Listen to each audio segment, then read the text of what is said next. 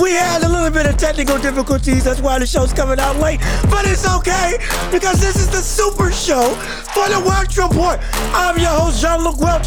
And today we got very special guests, a collaboration episode. The multiverse of the sports world is coming together as we have Mitchell Baldwin and Dono coming on the show from the Got Next podcast. Brothers, how y'all doing? How y'all doing today? Great, man. Great, doing excellent. Uh, appreciate you for having us on. Love the energy in the intro, man. Get you hyped up. Yeah, dude, uh, yeah, yeah. Uh, again, I had to. This is what this is because of technical difficulties. I had to kind of muster it back up. But again, we do what we do because, again, this is one of the greatest shows on the platform. At least we're trying to make it that way. We want to vote to a thousand to monetization. Let me get some ad money. Let me get some revenue so we can get some better cameras, better lighting. I can, you know, move out. get my get my own place, and and so I can bring better content to you, the people. Yes, the people, as Bane said in Batman. But again, this is a super show. This is the culmination of the entire NBA season and specifically the NBA Finals. The Warriors have been crowned the NBA champions. Steph has won Finals MVP in a very convincing win in Game Six. So, from the Got Next podcast, I want to hear from, from you all. What do you? How did you all feel about this win and about the essentially performance of the Warriors throughout the series?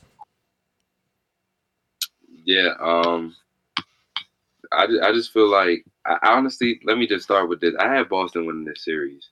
Uh, to tell the truth, uh. I, I, had the Celtics beating them, beating them uh, in seven games in this series, and I feel like in more games than not, Boston beat themselves. Uh, they shot themselves out of a lot of games. The turnovers also killed them. Warriors are one team you cannot turn the ball over against because they can get out in transition, and we know how lethal they are from three. And even though Klay was off for most part of this series, you had guys like Andrew Wiggins and Gary Payton and Otto Porter stepping up. And I just feel like that kind of defines the Warriors. That defines a dynasty. Um, you can continue to evolve no matter the era, the decade, and you continue to fill in with young guys and guys that kind of fit the current game and just just continue to find ways to win. So I just feel like this cemented Steph's legacy even more. He was already a top ten player all the time, but he's knocking on the door of that top five conversation. Uh, okay. He's revolutionized the game and just changed it. Uh, you can't deny his impact, and just just kudos to the Warriors. They're they're definitely one of the great dynasties in basketball. Okay, no, I, I'm, I'm gonna say hold your horses on the on the top five conversation, top five talk. We're gonna have our gripes with that in a little bit. But Mitchell, how did you feel about the series? I say it now, and I said it before the uh, series started. Warriors and six, man. That's all I got to say. Look, I said it before, man. I I think it's really understated how the Celtics were able to beat the Bucks in the in that second round series, um, just simply because Khris Middleton was not playing, and it's like if you don't.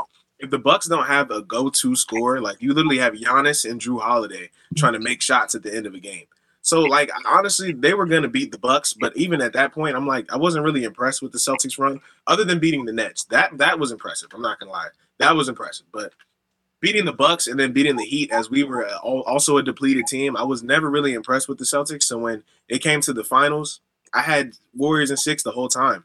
And you know, Dono had to send me twenty dollars because, of course, you know he had Boston, and I had and I had the Warriors, man. But let's get uh, to what this means for the Warriors. I think that they are definitely cemented as one of the greatest dynasties we've seen in the NBA. Um, four championships in eight years. You know, Steph finally has his Finals MVP that he's been trying to get forever. Um, so I think that this definitely cements them and uh, Steph's legacy going forward. See, yeah, in terms of having you know the all-time talk as a team, this is one of the greatest teams or dynasties that we've ever seen. Consistently with that core of Steph, Klay, and Dre, they have essentially revolutionized the way that offense is looked at. They, they, they, you know what they did? You know what they did? They perfected everything that Mike D'Antoni wanted in offense to me. Fast paced, running gun, fluid, and and in all facets, we can get a bucket from any which way, from anybody. That's the key thing. Anybody on the floor has the ability to, at any given point in time, become a legitimate scoring option because their offense is like water. They adapt to whatever situation arises or whatever the defense does. And they do it again, the smart thing of taking what they're given. Now, again, they, they want to take threes, but even when given a small space in terms of shooting in, in terms of shooting space, with a player like Steph and Klay, it just opens up the floor to where they'll adapt to just that little amount and still get a high percentage shot. And so they, in terms of offenses, this is probably one of the best offensive dynasties I've ever seen. Defensively, again, you know, we've been we've seen some better ones. The Spurs with their dominant performance, led by Tim Duncan, one of the greatest defensive players, consistent defensive players the game has ever seen. Of course, you got the Chicago Bulls, you know, with their runs, the bad boy Pistons during their, you know, when they won their two titles. But in terms of, of offensive ability, I don't think I've seen a more adept offense. And regardless of what you want to say about, you know, oh, you know, the, the, the era that they played in, defense wasn't able to really be defensive. You can't touch nobody. No, forget that. Regardless of that. It started with Mark Jackson. Steve Kerr took what Mark Jackson made in the Warriors organization and with their ability to play offense and perfected it and turned it into an all-time great system that regardless of what team you want to match up against, anybody would have a tough time guarding that team. Many of them would lose. You can look at it and say many of them would lose in in in in, in, in a lot of in situations to that Warriors team. So I would say, yeah, they're one of the greatest of all time. And I can comfortably say that. I don't like saying it.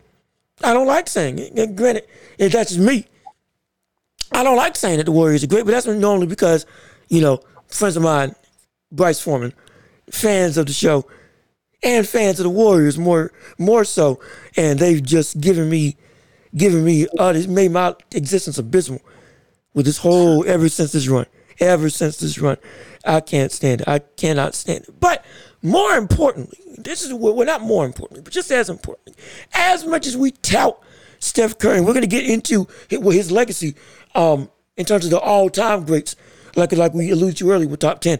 But in terms of with Boston, now that you see the pitfalls, especially with Jayson Tatum and and and and and Marcus Smart, and again, like I've said consistently, this is a team that beats themselves, and they've never ever been able to get over the hump because they can't grasp the ability to get the kill when possible. We saw multiple times in this series, in this very series, when the Warriors should have they should have been able to beat the Warriors, like when Steph had gotten cold, only scored 17 and there was another game when they were tied, was it like 88, 8, or excuse me, 89, 89, or 86, 89.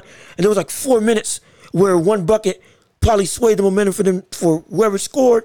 At that point in time probably was going to win the game and they couldn't capitalize on that. Jayson Tatum coming up short and playing diminished in terms of his offensive ability putting the ball in the bucket. Now that we've looked at this entire series and seen boston kind of again fail again what do you think they have to do to finally say hey we can get a chip? Uh, I feel like they they just need that, just that like that one veteran point guard, like just that that one presence that can kind of like just calm them down when things get a little erratic when they're taking those terrible shots.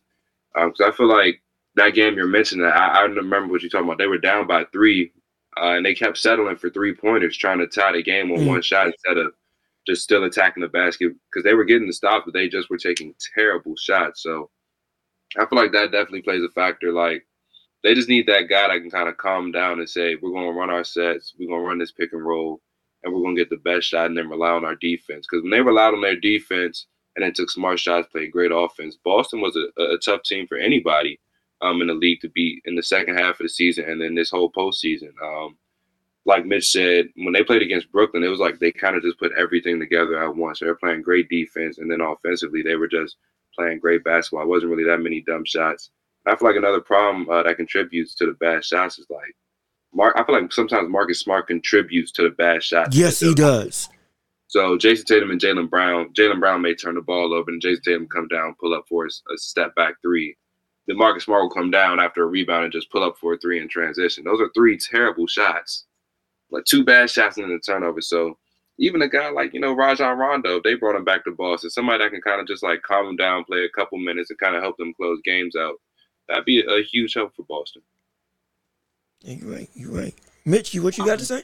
Not agree more with anything Donovan just said. Um, I've been saying it for years, but I think right now is the best time to get rid of Marcus Smart. This is the highest his trade value has ever been since he's been on the Celtics, Mhm. being that he just won a Defensive Player of the Year award. So there's a lot of teams in the NBA that would love to have Marcus Smart on that team, the Miami Heat being one. Um, but we, but I just, I- they really do need that veteran point guard presence. Absolutely. Like you can't have two guys, like two of your star players that take really bad shots on a team, and then y'all expect to win a championship. You know what I'm saying? Like JT, the fact that he loves that sidestep three, like sometimes he relies on that a little bit too much. Jaylen Brown, like a little, his handle is a little bit broken. He definitely needs to work on his handle in the offseason. But like he likes to pull up for that um, that mid range pull up, and like sometimes it's gonna be there, sometimes it's not. But sometimes it's not the best shot. Even though you can make a shot, that doesn't make it the best shot. So it's like you need to probably you need to get a point guard in there that can tell people, hey, you're not gonna go take this shot. Like we we need to hold the ball in this situation. We need to be patient. We need to find the best shot. We got 24 seconds to do it. Let's find the best shot we can get on the court. And they don't have anybody like that right now because they're mainly focused on the defensive end. But if they do get rid of Marcus Smart, you know, it is going to be a question mark of where their defense is going to come from.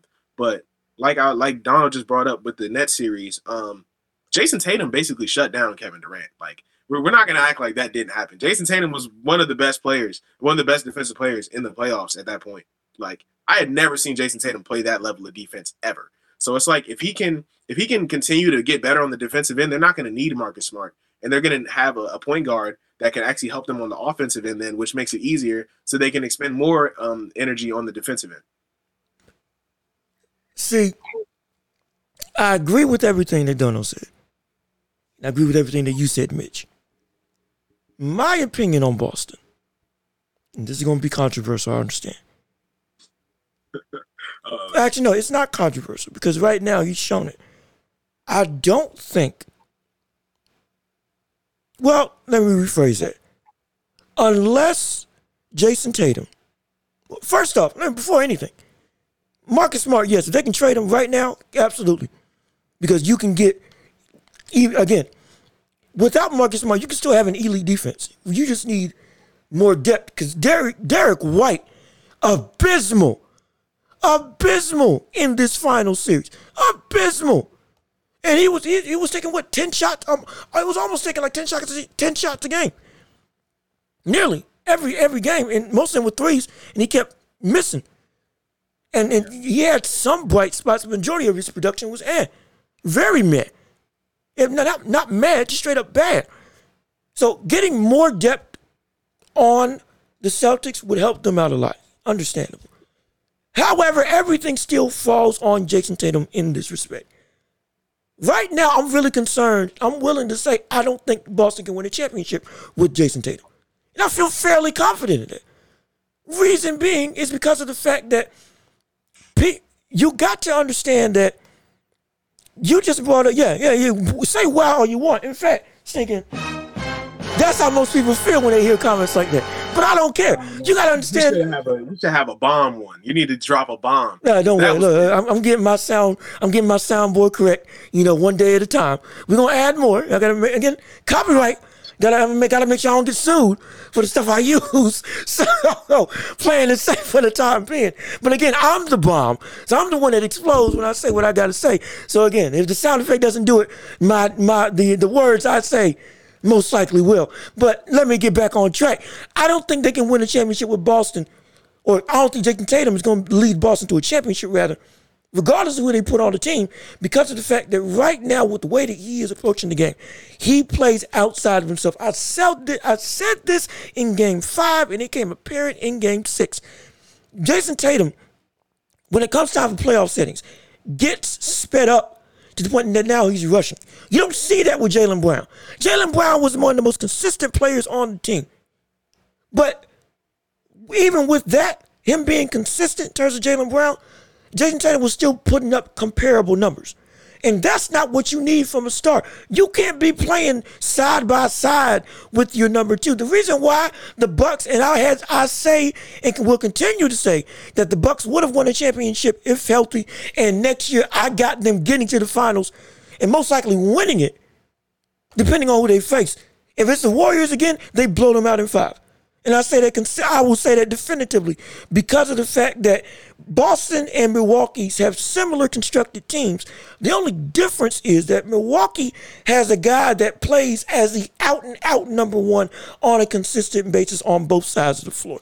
If you get great defense from Jayson Tatum like he did on Kevin Durant, then you're not getting stellar offense. If you're getting stellar offense, you don't get great defense at times. And then if you're getting both, it's it's it's it's he plays just good on both sides of the ball, which is great if you're if you're not the number one option. But if you're the guy on the team, you have to be able to play at an elite level on both sides of the floor, or at minimum, continually stay elite on one side of the floor for the entirety of a series and or playoffs. And Jayson Tatum right now hasn't shown that he has that capability to do so. Luka has. Luka's had less help, less defensive presence. A coach that again is I, I respect Jason Kidd, but but but and he's a great coach, but I'm still needing to see more facets of his coaching. And again, that may come with once he gets the personnel, we'll get to see full flourish again with Christian Woods as a legitimate you know center Uh, having on the team. Uh, you say what you want. Say what you want. Christian Woods and and Luka, I think it's going to be a really good combination, in my estimation. If he underperforms, hey, that's on him. But if if he does what he's supposed to do, okay, hey, I think we got a great combination going and a great young core around Dallas that can is going to be a legitimate threat. But Jayson Tatum has everything at his disposal, yet he's continued to underproduce. With age, people say he's going to be able to adapt and become the face of the league or a top 10 player or just give it time. He's going to be that star everybody's looking for. I don't think he's going to be that. I don't think he's going to be that. And it's not until he understands that he needs to take his time and slow down. If he can't get that, no matter how great of his offensive skill set becomes, I don't think he's going to be able to reach the pinnacle of his career success and get to a point where he can lead his team or any team for that matter to a championship. Because if you're still playing at a level comparable to your number two star, that's not okay. Because if you're playing at that level, that means that you're being inefficient.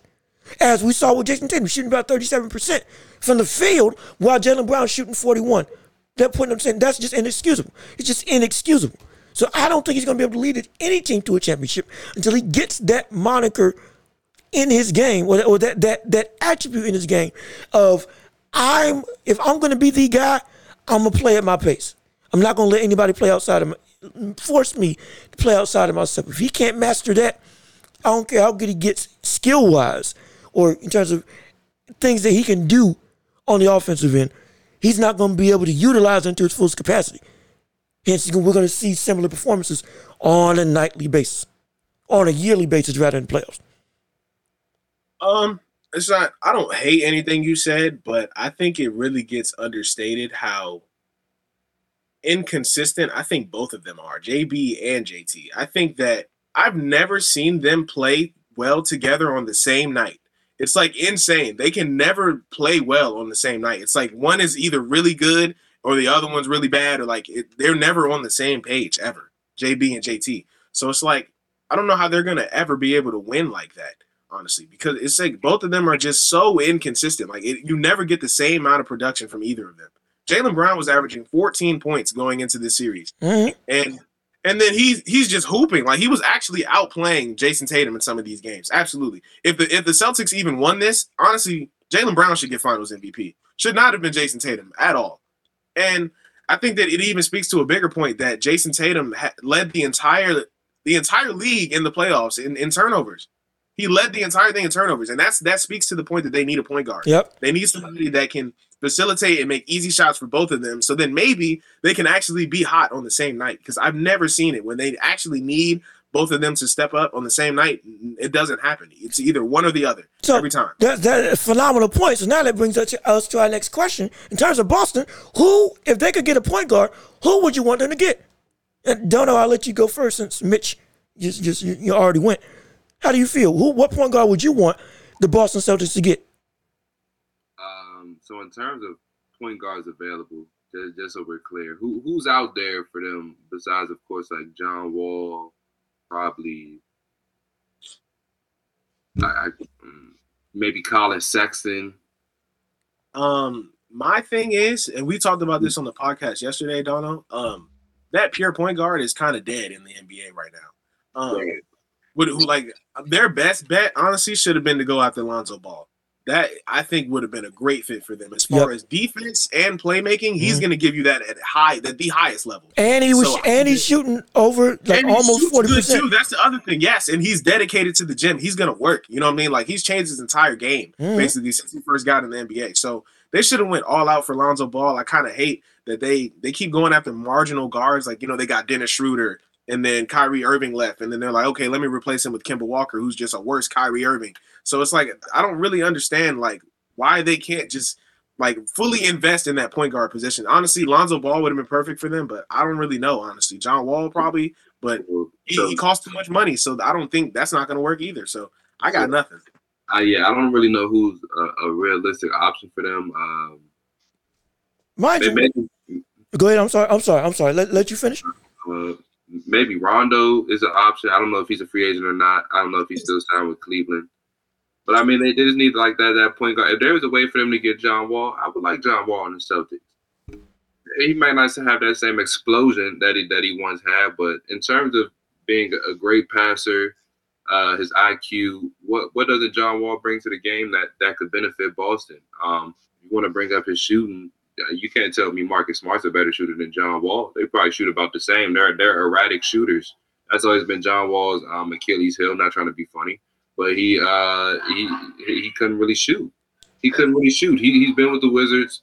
I, I was a, I'm a Wizards fan. I grew up watching the Wizards. Uh, so I seen I seen John Wall. Um, his downfall has always been his jump shot, but he, if he can knock down a mid range every now and then, and sometimes he has he has solid nights where he does knock down a three ball. But I, you can't say Marcus Smart is a better shooter than John Wall. Um, there would be a drop off defensively, um, in my opinion. But as long as you got Robert Williams back there and he's healthy, um, I don't feel like their defense would take that much of a drop off. So I feel like John Wall is that guy that can kind of fill in, and he has a lot to prove. So when you have guys that have a chip on their shoulder, um, he was an All Star, All NBA caliber per, uh, player.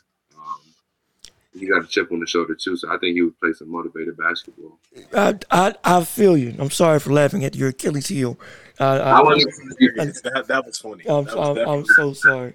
That's so that's just facts. That was uh, that might have been terrible timing, but I, I apologize. John, John Wall, my man. John Wall, Mitch can vouch for it. John Wall is my probably my favorite player coming up. Him and LeBron. I, I rock with John Wall. I do too, but but but again, it's it's it's a it's a it's, it's a travesty. It's a travesty that we got that, that it's. I apologize. That that sound is for me.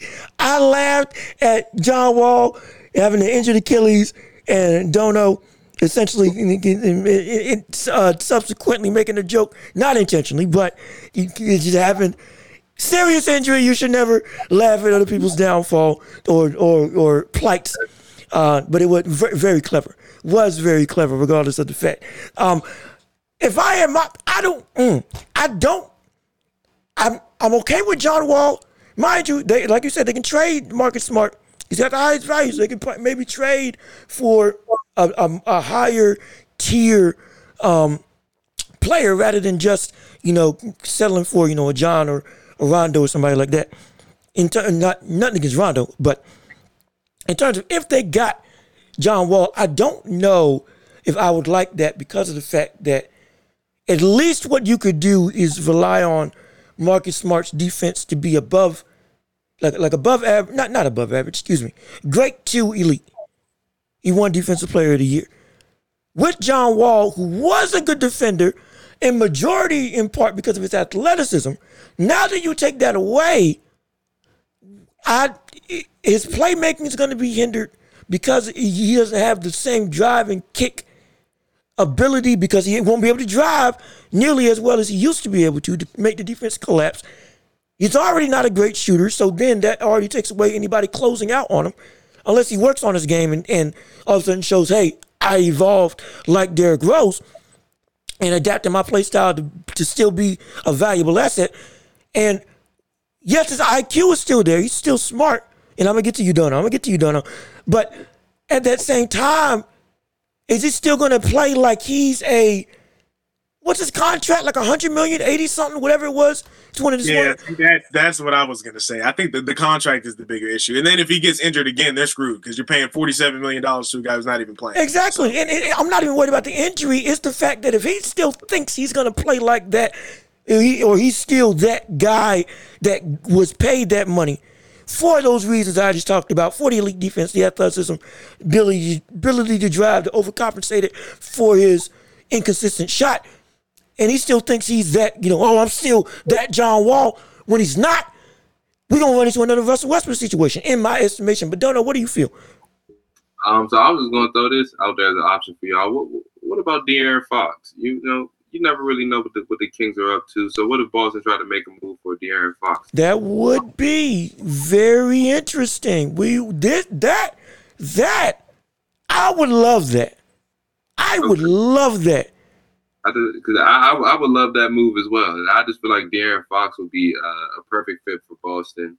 Um, he's athletic, he's young, and we, we don't really know what, what the Kings' plans are. They got Davion Mitchell, who's solid, but then they traded Tyrese Halliburton. Mhm. So you really don't know what the Kings are up to. So I feel like they can at least try to kick the tires on that and then kind of see. Um, I mean, but I wouldn't mind De'Aaron Fox. I mean, it's it's it's probably going to take a lot because of the fact that um, they they settled on De'Aaron Fox as their guy. So it would have to be Marcus Smart and probably another core piece to um to Boston in exchange for Marcus Smart, maybe like a maybe like a pick or, or something, whatever the case may be. So you may have to give up a decent amount, but hey, they have that depth to do so. They they have that depth to do so, and the way that the Boston organization is constructed, especially under the new coach, and and, and with the, the previous legacy of what was it, Brad Stevens, I believe that was coaching, yeah. they can make anybody work. The majority of people, they can make the majority of people work in their system. So I wouldn't be opposed to it. I would not be opposed to that. This series may look a lot different if you actually have De'Aaron Fox on the court being the point guard for the team. This would, oh man, that would be. I would love that. I got a, I got a quick comment I got to make. Um, Dono, you know how I feel about De'Aaron Fox. Tell me what De'Aaron Fox has done in the league since he got in the league. I need one thing that he's done significant. Wasn't he averaging like 18 points a game? I think he was uh, above 20 this year. He was about like 20, 22, maybe 23 per game and like seven, eight assists. De'Aaron Fox is a very good. Now, let me put it like this he's on the Kings. Who's who's watching Sacramento Kings basketball? You're not going to get your just doing the Kings. Like everybody knows Tyrese Halliburton is talented, but he was on the Kings. Then we saw when he got his own chance on the Pacers, he was putting up games with 14, 15 assists. Like the Kings have talent, but at the same time, the coaching is the issue. Their front office is the issue. So when you're not in the right situation, it's almost like I feel like it's almost like how how Washington is in football. You could bring good players to Washington, but somehow they always never pan out because of the front office. Like I feel like uh, it's always about the, the fit and, and where you land. If De'Aaron Fox landed in, in a different place, we could be talking about a completely different player right now. He's No. still talented. Is it more Yeah, more than more? Oh, my, I my bad. Go ahead. No, you're good. I I think that there's also that that um that question of he could also be really bad. We have never seen De'Aaron Fox play playoff basketball. Never. We've never seen him Don't in the do that. postseason. Not Don't one do time. that. Don't do that. Don't, don't do that. Oh, no, no, no, no, no, no. No, no, That's no. real. Don't, don't do that. Don't do that experience mess. We haven't seen him in playoff We Don't, seen it in don't, don't, don't do that, Mitch. And here's why. Don't. You had there's no reason to say, oh, we've never seen him in playoff basketball. We've never seen him in a big time moment when he's on a bad team and he's still putting up all star caliber numbers. He had better numbers than Andrew Wiggins. He had better numbers than Andrew Wiggins. And we, we weren't questioning Wiggins on whether he was going to be able to show up when he got time for the finals. So what the world? And and and, and okay, so again, so so again, so again, you don't don't question De'Aaron Fox's ability to play in a big game moment, the question should be, is he able to consistently deliver when when he's got time to gel and be and make a cohesive team that's a good team, coupled with again, you say what you want. He is this neck. He is the modern day version of John Wall, like we're talking about. Fast, explosive, has a better shot, great court vision. Isn't as good of a defender, but is a good defender. Can drive to the hole, can kick, is smart, is athletic, it has high IQ. He's again the whole, the whole reason that Dallas, that not Dallas, that the Kings are on the map is because of the fact that De'Aaron Fox is making noise and making efficient noise, despite having nobody else around him and, and everybody good around him getting traded away. So if he's on a good roster, if he's on a if he's on a good roster with a legitimate number one and number two option, and all he's got to do is say, now that I have even more space to work, the eyes are off of me, and I just need you to do what you do when we call on you to do it. You can't tell me that they wouldn't put Boston in a completely different field. We be talking about them as one of the best teams in, in the league, and Yeah, not as a pseudo good team, but as like the legitimate. Oh, this team now has everything to get to and win the finals. One thing that I've kept saying, they've had it, but they've never been able to adapt and, and finish the job. With De'Aaron Fox, you may not have that problem. They may be able to actually finish the job if you got a player like De'Aaron Fox on the team. I just completely disagree because De'Aaron Fox won. Li- Listen, listen, listen. Okay, they okay. have you say you say the Heat has not had a good roster. I think that is very false. Listen to me. De'Aaron Fox, Buddy Hield. You got Tyrese Halliburton that was on that team. You had Domantas Sabonis that was on that team. You have Richaun Holmes that was on that team. You have Harrison Barnes who was on that team, who won a championship with the Warriors. That is more than enough to make the playoffs or the play in. They haven't even been in play in hold on, discussion. hold on, hold on. Come on, Hold bro. on, wait, wait, We're time not gonna time act out, like time out. When, What? when, when, when did Domantas Sabonis get on the team? around the All Star break. So, so, so, didn't have a full year to, to, to, to get acquainted with a new, better big man that would, that probably by next season, you're going to see the fruits of that true cohesion with them having all this time to work in the offseason. So again, even with Domantas Sabonis, Out of the bottle. go ahead. From January to the end of the season, we saw a complete flip flop in the Celtics. A complete flip flop. They were terrible before January, right? So a month later, you get a better player in, in Sabonis. You get you bring in another big man that who's probably the best big man they've had in years, um, since probably uh, Demarcus Cousins.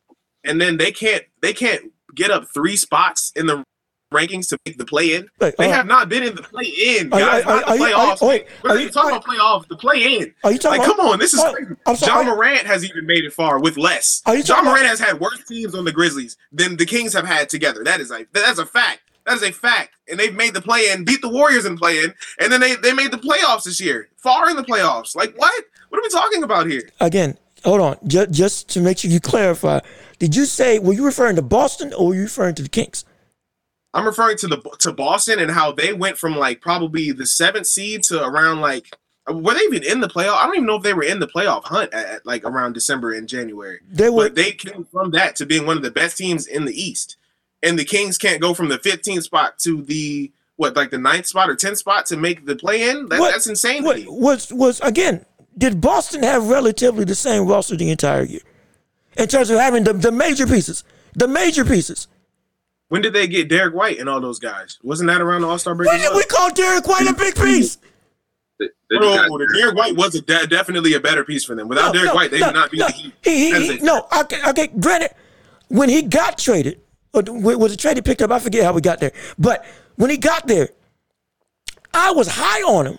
Don't get it twisted. He used to play on the on the Spurs. I love the Spurs. Anybody from the Spurs, especially like like if Lonnie Walker goes on a new team, I'll be excited for him. Athletic, decent defender, and getting a better shot. All that. But again, let me not get sidetracked. But again, in terms of uh, Da- uh, De'Aaron Fox got a major, major piece in terms of Domantas Sabonis, who is, you know, was an All Star, Well, he's considered one of the elite bigs in the league. Not compare him to like uh, uh Jokic or uh, Anthony Davis or like a Giannis, but in terms of like he's in the upper echelon of big men that that are legitimately skilled and can make a difference.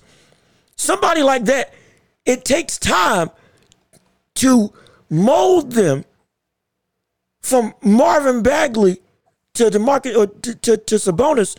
That type of upgrade with that type of position and player takes time to really meld. Okay, let's get an offense clicking to get to your spots because of how you play. That doesn't mean that it can't happen. It's just understood that it takes longer.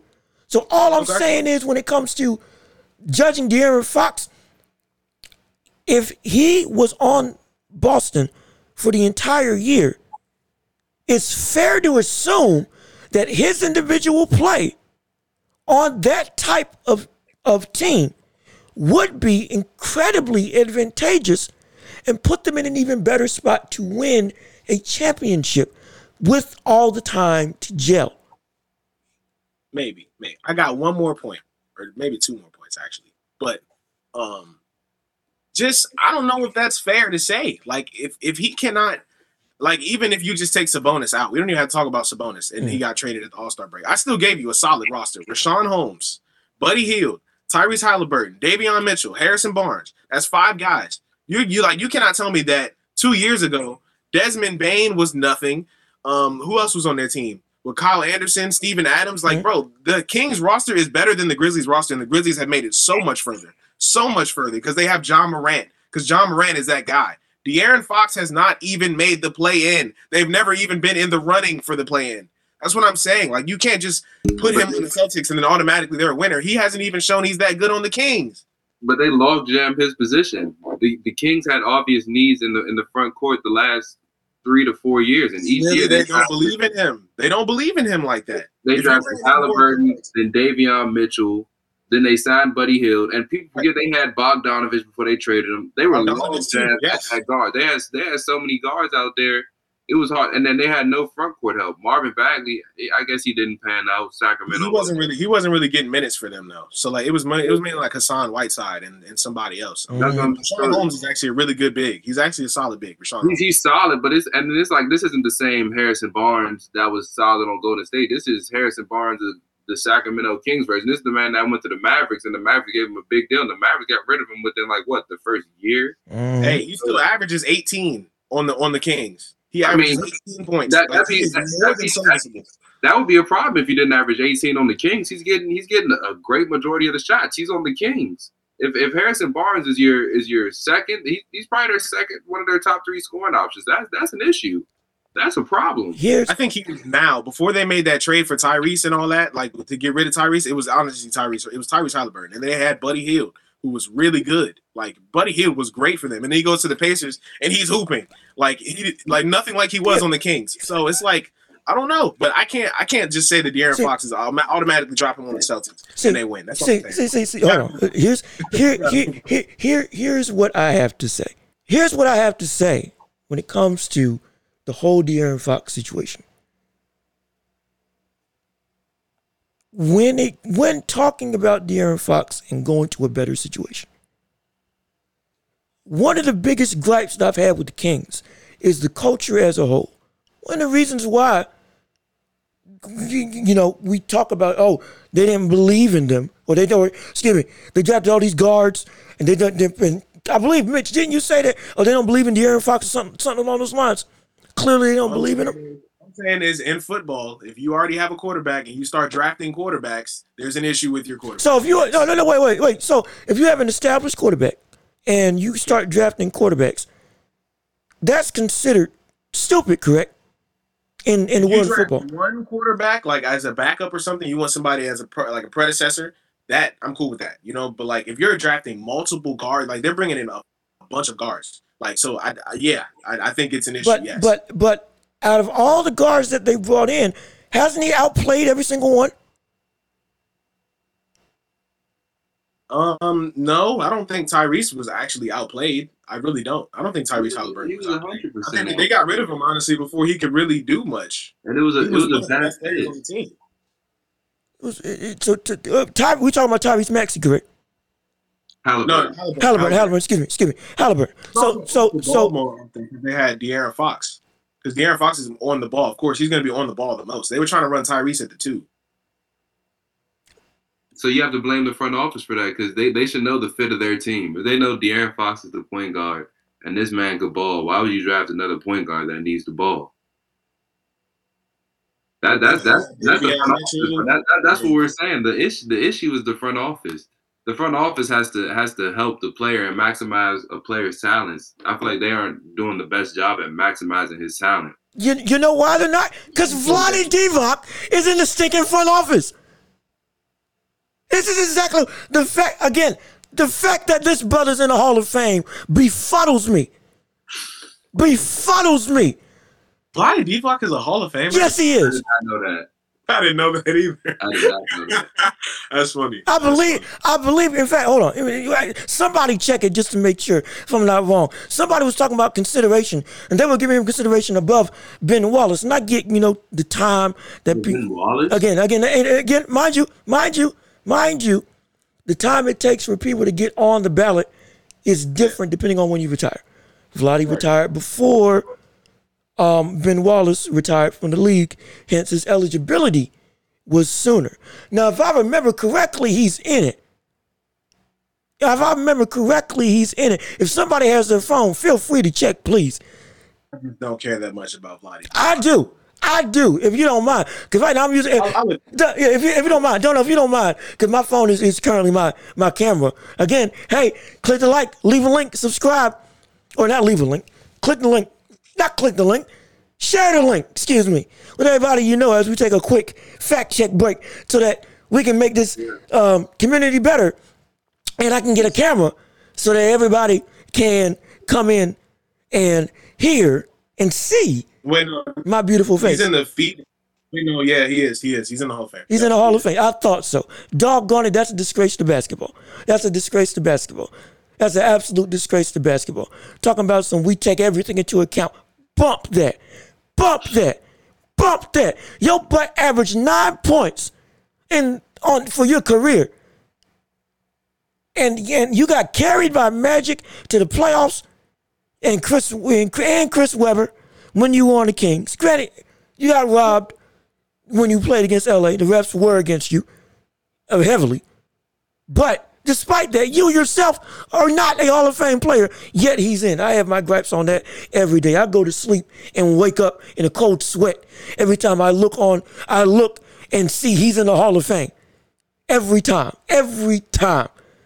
Every time. But let me get off that soapbox. I, I can I can do a whole show on that one point alone. But in terms of my disdain for him as a player and a leader, specifically as a leader when it comes to running an organization, he's one of the main reasons why, as great of a of a quote unquote as you would see roster that you would allege that they have, their roster is only gonna be able to go somewhere unless they have a like when I say elite, elite, I'm talking about top 15, top 10 player, like a Ja Morant. Now we've never acu- uh, again again Demarcus Demarcus Cousins was at one time that, but again injuries plagued him, so we never got to see if he could really with this specific roster get get get, that team because they the the Demarcus Cousins team that they used to have versus this team now it's not the same. Demarcus Cousins with this type of lineup, hey, we're looking at a different story maybe. But that's because he was a top 15 player. We've never called a top top 10, top 15 player hovering around that part. We've never called De'Aaron Fox a top 15 or rather top 10 player. Oh, You can you, you can you can maybe make an argument that he's top 15. Maybe, maybe, may I said maybe. He's top 25. He's top 25. Top 25, top 25 comfortably. You can potentially make an argument for top 15 if you really dull it down. I mean, really. But because he's not at that level, this type of roster isn't going to go anywhere with him. But you put somebody that's a top 25 player along somebody else that we consider a top 15 player that has just as well of a well-rounded roster in terms of when you look at the names, you see, okay, you got a Rashad Holmes or, or Richaun Holmes, you got a Robert Williams, you got a, Demarcus Sabonis, you got a Al Horford, you have, a, a, and then you have Jayson Tatum and Jaylen Brown there. Boom. Now you have everything the same thing with with the Kings in terms of overarching development of talent, coupled with a dominant star, or it's supposed to be a dominant star, and a dominant number two. You can't tell me that adding adding De'Aaron Fox to that roster wouldn't make them oh so much better.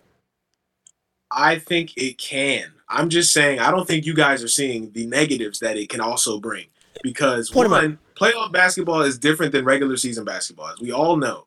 James Harden and Russell Westbrook are some of the best regular season players I've ever seen. Their issues start. Their issues start as soon as Game One begins in the playoffs. They're like, like it's just it's different, and like it's different when you've never been in that type of situation in the NBA of all places. Like this is the highest level of basketball. Everybody is the most motivated that they've been all year, and like we just haven't seen De'Aaron Fox in that situation. So we haven't even seen we haven't seen him in a serious game. Like, give me a serious game, like a like all or nothing game for De'Aaron Fox since he's been in the NBA. Wait a second, hold there on. Wait a second. By that logic, when LeBron finally got to the playoffs, by that logic, when he got to the playoffs for the first time, you you you you would say, oh, he's not. Did you say he's not going to perform? Well, were you it's saying, possible. Were you, because he's never been there? Possible. Were, it is possible. Were, yes. were, no, were you saying that the moment was too big for LeBron when he first got to the playoffs? Was that a concern? LeBron and De'Aaron Fox are two completely different people. I'm LeBron not, was a top not, no, player. No, I'm not comparing. I'm not comparing the talent. I'm comparing the expectations. That would you would, by your by what you're saying, you're putting you can apply that to any player who's never been to the playoffs before that oh they may get the Bowman may be too big they may not be able to get to where they need to go they mo- they may shrink they may collapse and th- and again that's the case for anybody you can't use that as just a end all be all of okay that's the biggest reason why I don't think he's going to be able to do it because you can say that for anybody I'm not saying that's the biggest reason. I'm that is definitely one of the reasons, bro. Like Russell Westbrook and James Harden are the best regular season player. Like if you see them and you're like the playoffs are about to start, you're gonna think they're gonna be fine. But no, like it's different in the playoffs, bro. So I'm saying that's not the biggest reason. My biggest reason is because he hasn't made an All Star game. He hasn't been even near the play in for like what six years. It's been a long time since he's been in the NBA. He hasn't been in the play in run one time. Not the play in, not an All Star game, not a Rookie of the Year. He's done nothing. Literally on the King, he's done nothing. So I'm saying you can't just drop him on the Celtics and then automatically be like they'll be a better team because we don't we don't really know that. We don't really know who the, the real De'Aaron Fox is because, like you said, bad organization. Um, he hasn't really had the full opportunities all the time because they had a lot of guards coming in and out. So we just don't we don't really know what De'Aaron Fox is right now. So you but mean from what I've seen, he's not that great. So so you mean to tell me at worst he couldn't fill a Jordan Poole role that the Warriors have? as just a scorer? As as as just a scorer. He's better than Jordan Poole. He he's a starter. De- De'Aaron Fox is a starter. It's different though because he's on the Warriors. Like, and Jordan Poole doesn't start. That's a whole different thing. So, like, and he would, De'Aaron Fox would not come off the bench. No, I can tell you that right. And, and, and, and you're right. And guess what? There were times when he started. So Jordan Poole got in that position, and everybody was like, "Oh, I can't wait to see what's going on," even though he's never been to the playoffs. Shoot, he's there. He's, he's never been on a good team for a number of years outside of uh, uh, uh, wait, excuse me. Let me let me rephrase that. Did he get drafted by the Warriors, or was he traded to them? No, he, he was drafted, I believe. Okay, so he was uh, drafted. Let me let me rephrase it. So he's been on a good organization, right? Since since he's been in the league. However, even still, we were not sure, and I did not expect this Jordan Poole to show up even in the regular season, let alone the playoffs. But when he but but we didn't give him any flack on whether he'll be able to produce in his role. That's the key. In his role. We're not talking about De'Aaron Fox leading a team. We're talking about De'Aaron Fox being put in a role in filling the majority of the gaps and blemishes in Marcus Smart's game. That's what he would be asked to do. And if you and, and shoot, let's say you keep them both. Let's say somehow uh, uh, Celtics are able to keep Marcus Smart and De'Aaron Fox, and they keep Marcus Smart in the starting role. You mean to tell me that De'Aaron Fox wouldn't be able to come off the bench? and lead the second unit at worst if that was what he was asked to do? At worst, yes, but that's not what he's going to be asked to do. That's my thing. Like So- playing against second units in the NBA is not against playing No, the starters. and, again, again, you're right. You're right. You're right. You're right. Did Jordan Poole not play legitimate minutes against st- the, the the starters, the the majority of, if not the entire starting lineup of the Boston Celtics? Was he starting in the playoffs? He started a little bit in the first round when Steph was still hurt. Starting the That's first. No, no. Again, no. Listen, listen, listen to what I said. Listen to what I said. I said Jordan Poole got legitimate minutes, even if he didn't start off the game. Similar to Lou Williams, may not start off the game as a starter, but he'll he'll get. They'll play a clean fifteen to twenty with him, Steph, Klay, Dre, and and Looney as the starting as the main five against like in the finals, Tatum, Jaylen, um, Horford, Robert Williams, and Marcus Smart. He saw legitimate minutes, and he came through. And thinking, well, well, when, when it, he, again, mind you, got he, he was he, he was shaky, but when he got hot, boom, he hit big time shots consistently. So again, if Jordan Poole can do that, there's no reason to say that De'Aaron Fox, who's had more experience, has more skill sets, and is a better, smarter, and more complete player than Jordan Poole, could not do the same role as a Jordan Poole on a Boston Celtics team against the majority of the NBA. He would not be asked to do the same things that Jordan Poole does for the Warriors on the Celtics. You're right. What would he be asked to do? He would probably he would be asked to manage JT and JB because we're asking for that pure point guard that can get them in their spots and tell them what shots to take. So he'll be asked to manage the offense. He would be asked to score when when needed, but probably I don't even really think they need scoring because I mean they got JB and JT. You don't really need to score all the time. But I mean score when he's open and stuff like that. But I think that's different than Jordan Poole because he was brought up in that Warriors system where it's clearly you know the hierarchy. It's Steph Curry, it's Klay, then it's Draymond, and then it's Jordan Poole or whoever else can step up hmm for the Celtics, you're like we were literally just questioning how we don't know if Jaylen Brown or Jayson Tatum is the better player. And then you're gonna bring De'Aaron Fox in that mix. We don't really know who he is. What if he even comes on the team and he winds up being better than one of them? Then it's a whole like it's it's different. Like you don't really know. They don't know the hierarchy coming into the team, so you'd have to establish that first, and then he'd have to manage those personalities, which he's never had to do before. So I'm saying I can't automatically give the confidence in saying that he can do all of those things because we've never seen him do it before. That's all I'm saying. Not saying he can't do it, but it's it's definitely different when you're on like a winning organization and you have to manage personalities and things like that. When on the Kings, he was just given the keys, honestly, from day one. He's not going to be given the keys for the Celtics. So, so let me make sure I got this right. Just, just to make sure. Poole doesn't have the key for the No, Warriors. no, you're right. You're right. You're right. So, so let me make sure I got this correct to make sure I get your stance because I don't want to Right. sway your words. De'Aaron Fox on the Celtics Mhm. would doesn't would not have the keys. Correct. No. Okay. No. Would, would not have the keys. So because of that, he will be playing in the role of secondary option. Having that, having having that role and being asked to do less while still being just as effective may be something that may get to De'Aaron Fox when it comes time for playoffs. And and like you say, even though we it, granted we know who's the better player, Jayson Tatum is the better player, but he isn't playing like it. So because of that, and, and because so so so let me just make sure I got this right. Because of his inconsistency and, and his his his his tendency to play down in big play down to his ability in big moments and play at the level of a Jason uh, J- uh, Jaylen Brown and potentially a De'Aaron Fox when he gets if he got on the team.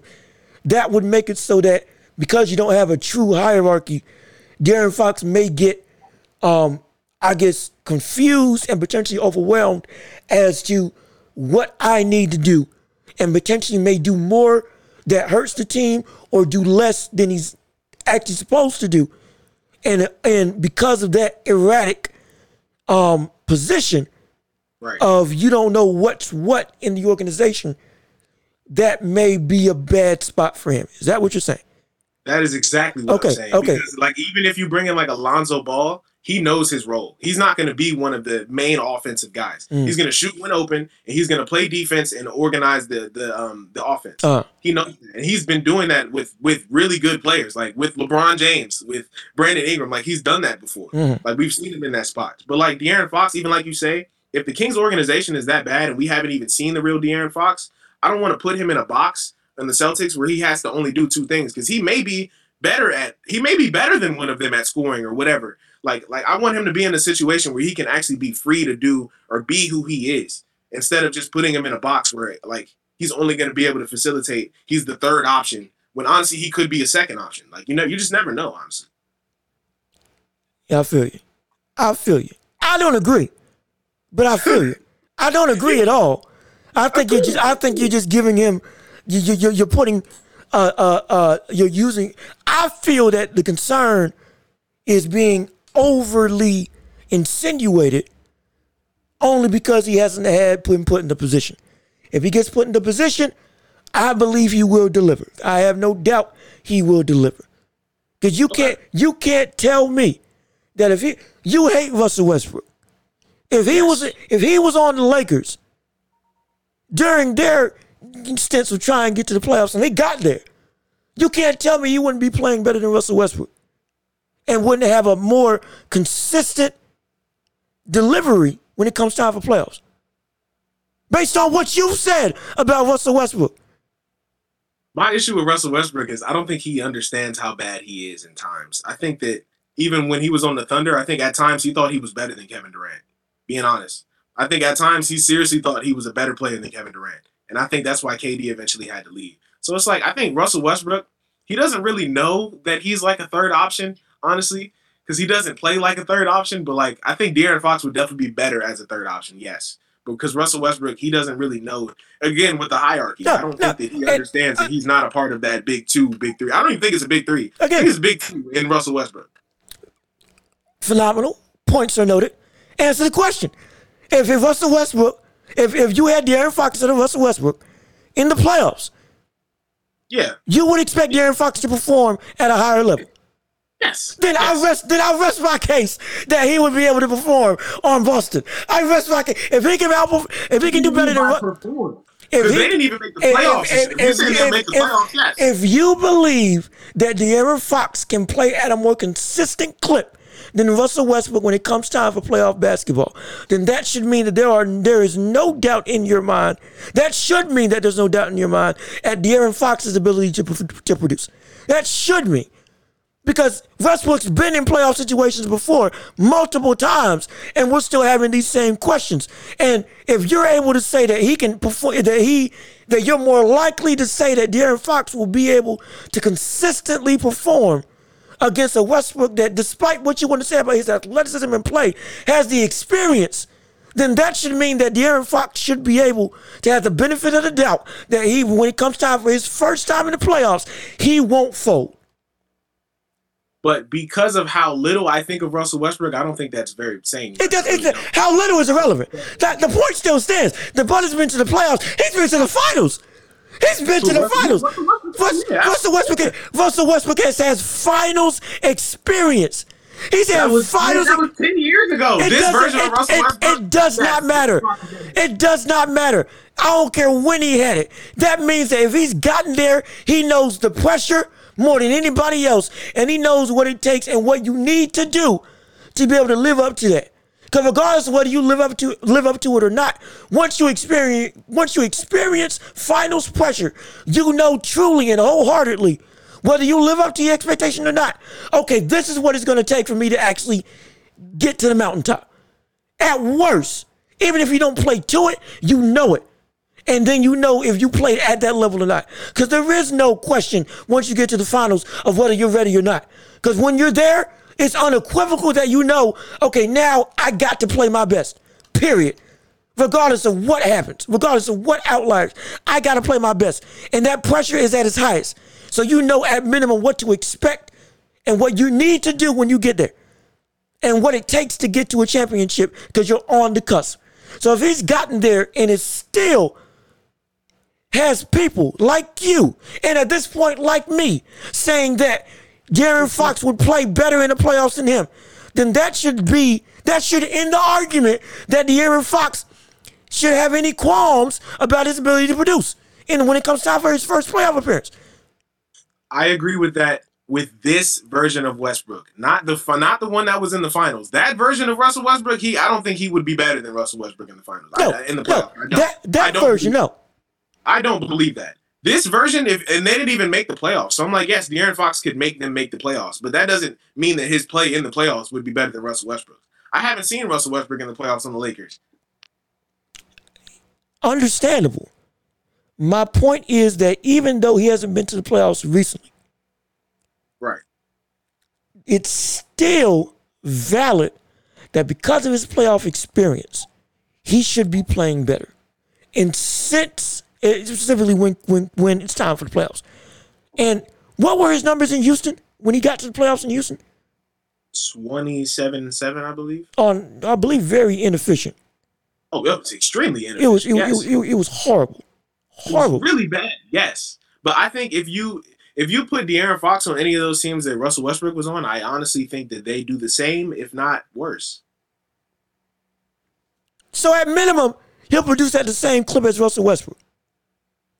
At minimum, maybe. So- that's why I said if not worse. Like he might be worse. So At maximum, I think he'd do the same. Yes, at maximum, not minimum. At maximum, he'd probably be the same as Russell Westbrook. maximum he'd be the same as Russell No. Westbrook, but more efficient. Yes, Score less, efficient. score Yes. less and more efficient. Right. Then But I, I that's it, still then- think the I still think the Lakers win that series. I still think the Heat win the No, series. you're right. You're right. You're right. You're right. You're right. That's But but his individual production would be scoring less but more efficient. Right, right, right. But I don't know if that would equal a finals win. I'm right? not saying I'm not win. saying it would equal a finals win. I'm strict I'm strictly talking about his ability to do what he is supposed to do. That should tell you that he will be able to do what he's supposed to do. That should. It can't it can't leave questions.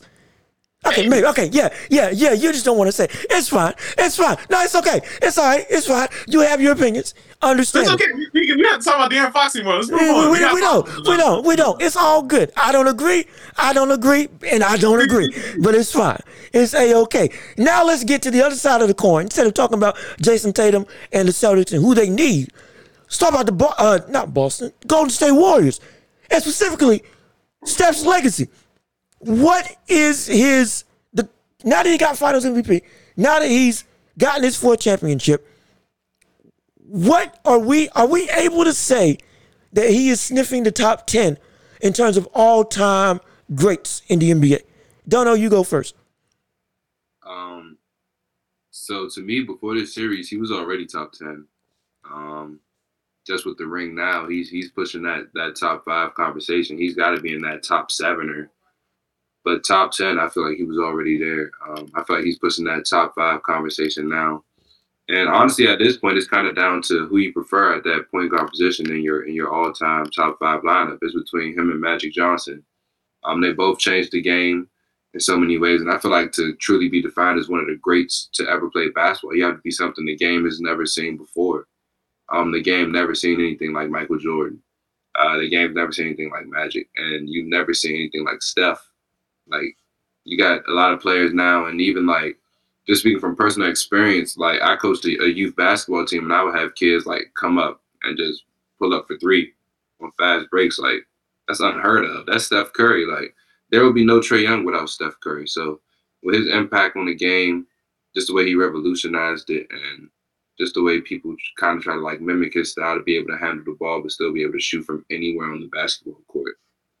It's it's insane. This man is he's without a doubt a, a- he's right now for me he's in that top seven conversation ever players ever. He's he's top seven. He was already top ten. He's he's top seven. Okay. All right. Mitch, your thoughts on this whole top 10 debate? I agree. I believe that um for me, when I do a top anything rating like ranking, when I do like a top five, I have to show respect to each position. So whether you put Michael Jordan over top of Magic Johnson, none of that matters to me. As long as you have a point guard, shooting guard, small forward, power forward, and a center, and you're starting in your five. So if Steph, even like like like Donald said, it's between Magic and Steph. So even if you have Magic before him, when I make my my bench lineup with my second five, Yeah, he's the sixth. he's he's the sixth. That's what I'm being so serious. Like I'm being so serious. Like if I have to make a second lineup, Steph in the lineup, which means he's top ten. So yes, he's top ten. Absolutely. I don't think that you can be second best at your position and then be top five. That like that's disrespecting. You can't have Kobe and Jordan in the t- in the top five for me. I, I agree with that. Ah. I agree with that. And I feel like it's kind of tougher, um, not to sidetrack to put to like kind of have I, like your point, um, and just speaking back to my point of how you have to be something I've never seen. We've seen Kobe before. His name was Michael Jordan. His name is Michael Jordan. Thank you. Right. So Fact. don't don't get me wrong. He's one of the all time greats. Yes. He's in the top 10 for me because he's the second best shooting guard I've ever seen in my life. So yeah, I- I think that he's also top 10, but yeah, it's it's for me it's two separate fives. So if you're second best, you're going to be in that second part of the five. So yeah. I don't agree with that with, with that type of gauging Okay. players. Cause Okay. for me it's it's plain and simple. I don't care what position you are. Are you the best one of the best I've ever seen? Regardless of what. I don't care if you're a center. I, it, it, it doesn't matter. And I don't think that Steph has reached that top 10 level. And here's why. It's not because of his revolutionary thing. It's not because I'm not discrediting his his his like like like barrages and changing the game and all that stuff to handle the offense. I get it. One of the most iconic players of this era. Cool.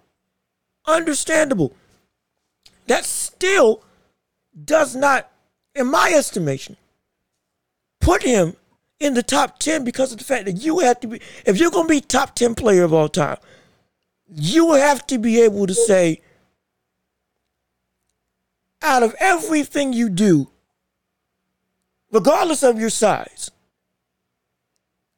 is there legitimate qualms that I can hold against you that I that aren't that are substantial rather than just you know uh, you just wasn't as good as this? And that's his defense. It's hard for me to put Steph not yeah no yes Steph it's hard for me to put Steph in the top 10 because of the fact that his not, when I say inability he is not an abysmal defender No, He's not. but he is a bad defender Yes, in general, yes. He is a bad puts defender. A lot of effort on that side. I'm not going to act like he does not try. He he tries his tail off. He's just short. It's you, no, you know, we, we've seen short players be good. Isaiah Thomas, Gary, Isaiah Thomas. I have to stop at Isaiah Thomas. He's one of the greatest defensive point guards in history. He was the leader of one of the greatest defensive teams at six foot three. So it's, it's it's give and take though, because he doesn't have Steph Curry's offense. yeah, but he averaged twenty four, and behind Magic, it was considered he was the second best point guard to ever play the game. So do you think Isaiah Thomas is better than Steph Curry? No, I don't. So what are we talking No, about no, here? no, but listen, but listen, but listen. I get I, just because I think Isaiah Thomas isn't as good as Steph Curry doesn't mean that the argument still isn't valid that against him against the top ten. Because when you get to the top ten, both sides of the ball are incredibly elite, incredibly elite, incredibly elite. Which, and, and, in fact, let's go to the list right now. I'll just name ten players, and you tell me if you would take him off. I'll just name 10. I'll just name 10. I'll just name 10. We can do this right now. In fact, yeah, no, it's time. It's time. It's time. This is it. This, this is where the controversy starts. We'll go ahead right now. Michael Jordan, is he better than him? No, LeBron, no, Kobe, no, Shaq, no. Hakeem. Hakeem is great. Uh, uh, Hakeem, Um, Hakeem Olajuwon. No, no, no. Top, no, no. Top, top 10 in blocks. No, not top 10. Leader in blocks. Top 10 in steals. At his Great. peak. de- yes. Great. No, not not. Don't say great. Don't say great when you're talking about him. Time. All time defensive player. Yes. Hakeem Olajuwon. Yes. So Absolutely. so so, yes. so so is he better than Steph Curry? I don't know. Let's revisit that one. We can- I, okay. I want to hear the rest. I want to hear the rest all of right, fine. Okay, fine. Wilt Chamberlain.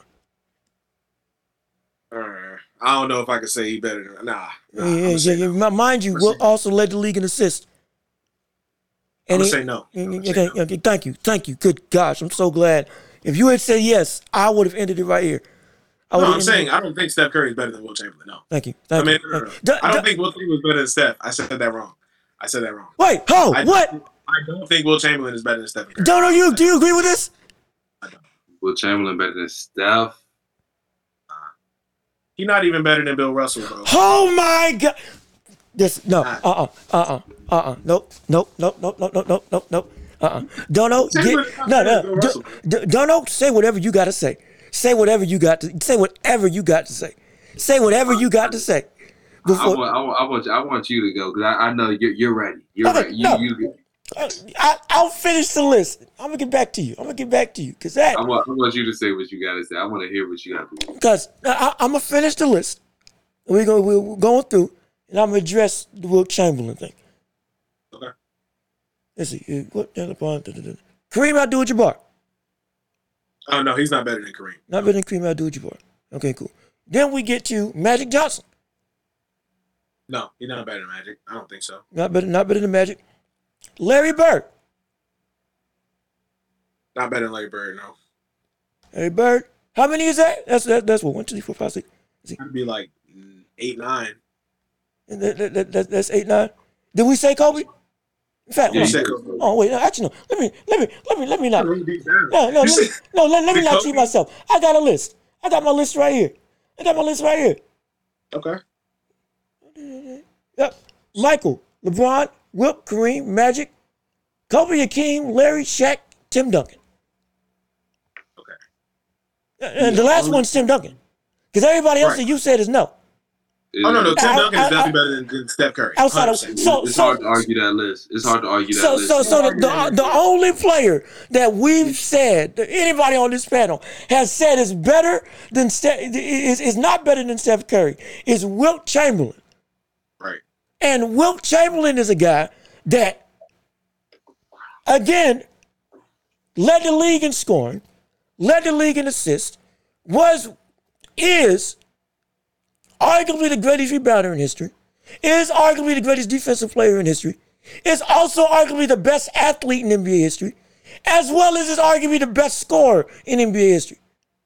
And can make an argument for the best big man. Ticks the box on every single aspect of his game. They banned dunking from the free throw line because of him. You understand that? Him and Kareem made it so that you can't stand in the paint. Right. They, But they- my, my thing with Wilt Chamberlain is the era that he played in.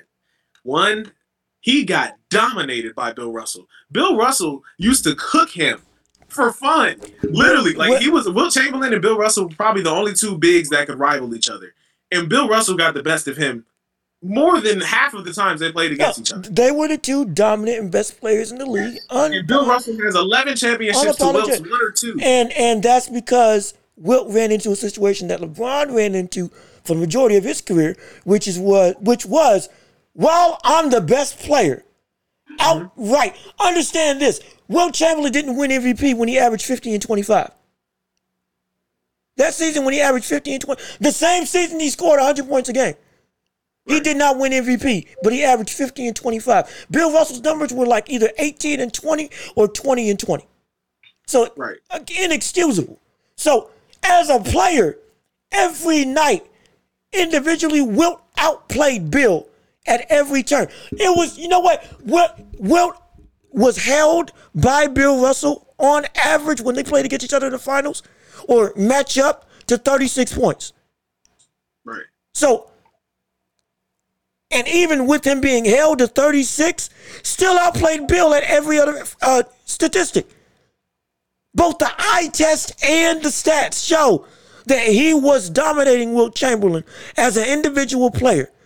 Bill Russell, say what you want. Again, I'm not, ta- when I say this, I'm not ta- taking, discrediting him as a leader. It still takes a leader to lead a championship. That's unequivocal. I understand that. I get that. It takes a special man to get everybody to work like you need them to work. And Bill was one of them. Wilt to a very lesser extent, but Bill was was one of them. But Wilt, not Wilt, Bill Russell, on average, had three to five All Stars in that time frame. The NBA was was not as big and there weren't as many teams. So because of that, the consolidation of talent around the league was very condensed and was it was common to be very condensed to one or two players. John Havlicek, Bob Cousy, uh, uh, Dennis Johnson, all at one point in time played with Bill Russell for a number of years. The majority of the All Stars from that time were from the Boston Celtics. Every All Star that was no every Hall of Famer, almost every starter became a Hall of Famer because they were on Boston, and because they were they were most of them were the best players in the league. So if Wilt had that same level of help, mind you, when he got to L.A. and he went to play with Jerry West, this is a and Elgin Baylor. And no, no, no, don't do that. Elgin Baylor retired. Elgin Baylor never got a chip because he retired right before. And before then, he was already injured, bad back. Everything was wrong about him. So he wasn't. He was the the El, the high flying Elgin Baylor was gone, gone. He had actually went into management and coaching afterwards. They won the year after he retired, and he never got his, he never got a championship. So Elgin Baylor was old, out the pasture, like Shaquille was when he got to um uh uh uh, uh in, like Boston. When Shaquille got to Boston, that was Elgin Baylor when Wilt got to the team. Already getting ready to go. So Jerry, when but even still, had Gail Goodrich, had a good core around him. And what happened as with another dominant star in his prime, he got two chips. So, and he beat, I believe he beat Russell. Finally. When when so so when it was a even match playing field, Wilt's contributions resulted in the championship. We know, and you know, don't know you too. You know this as well. One player can be great, but it takes a team to win it all, no matter how great you are. And Wilt Chamberlain was a player that, when asked, he was asked to do what he said himself. He he would, did whatever he was asked to do. If he was asked to score fifty or however many, he did that. And when he was asked to pass, when he got to L.A., he did that, which is why he led the league in assists, averaging eighteen and ten. So he's shown he's adaptable, he's coachable. On top of that, as an individual player in his prime, had a deep bag in the post. You understand it? But even with that, it gets overshadowed by his strength, which in in reality, his strength, even his finesse play, was so strong and just moved people out the way that people just attributed to, oh yeah, he just muscles people. Even though he had a fadeaway like Dirk, Dirk had a hook shot, could shoot consistently from 15 feet out, had a turnaround, had a drop step, had a up and under, and could pass out the post, and he played for the Harlem Globetrotters, so he was light on his feet. So all of that, you can't tell me that Steph is at that level. You can't. If you can, make an argument. If you can, make an argument. My argument is, and I've already said this. You can probably clip this because this is gonna be a hot take. Actually, play the little sound because I, I need the sound for this one. This is gonna be a hot take. So here we go. All right. Let's see what you got. Put Wilt Chamberlain in this era. He is Clint Capela. Ah, ah, ah, ah. You're kidding. No, no, no, no, no, no. No, no, no. No, no, no. Don't do that. Don't do that. Don't do that. Don't do that. Don't do that. Put him in the era with Tim Duncan, with Shaq, with Hakeem. That boy would get, he would not be averaging no 50 and 25. That is a fact. Yes. Heard what I said. 50 and 25, no. But a oh, clean, no, no. He wouldn't be averaging, he wouldn't be averaging 50 and 25 because there's better talent now. He would be averaging 28, 14, and 5. He sounds like Joel Embiid to me then. And is Joel Embiid better than Steph? excuse- Hell excuse- no. Excuse me, excuse me, excuse me. Let me rephrase that. Let me rephrase it. Let me rephrase that because apparently I don't think you heard. Joel Embiid just now won the scoring title, correct? 30 points? Right. That, that, that, that was his best year, correct? And, and and you say he plays bully ball, correct? Who? Joel Embiid? Yes. Not enough. No, we, we know. We call him the most dominant big man in the game today, outside of Giannis. Uh, majority people during the season, during the MVP, during the MVP, maybe not you, but during the MVP conversation, when it was getting talked about that, that he should deserve it, people were calling him the most. The, he's he's the most dominant big man and the most dominant center in the league today. Outside of Giannis as a big man, he's the most dominant player. You're missing one man. You're missing one. You're not even mentioning his name. It's making me upset. Who? He's better than Embiid. Jokic. Yes. No, no, again, no. Jokic is a better player. I'm talking about again when I say dominance, I'm talking about sheer like force. similar that we yeah, force, force, similar to how we talk about Shaq. Right. Because that's how they were talking about okay. Joel Embiid. That's how they were talking about Joel Embiid. Not saying that he's at that level, but in terms of just you just can't do anything with him when he does when he wants to do something. And more often than not, it was in reference to his power. That's why they talk about dominance more so than not. Now, my definition of dominance is a little bit different, but hey, regardless of which, he was talked about in that conversation. But Jokic was a better player.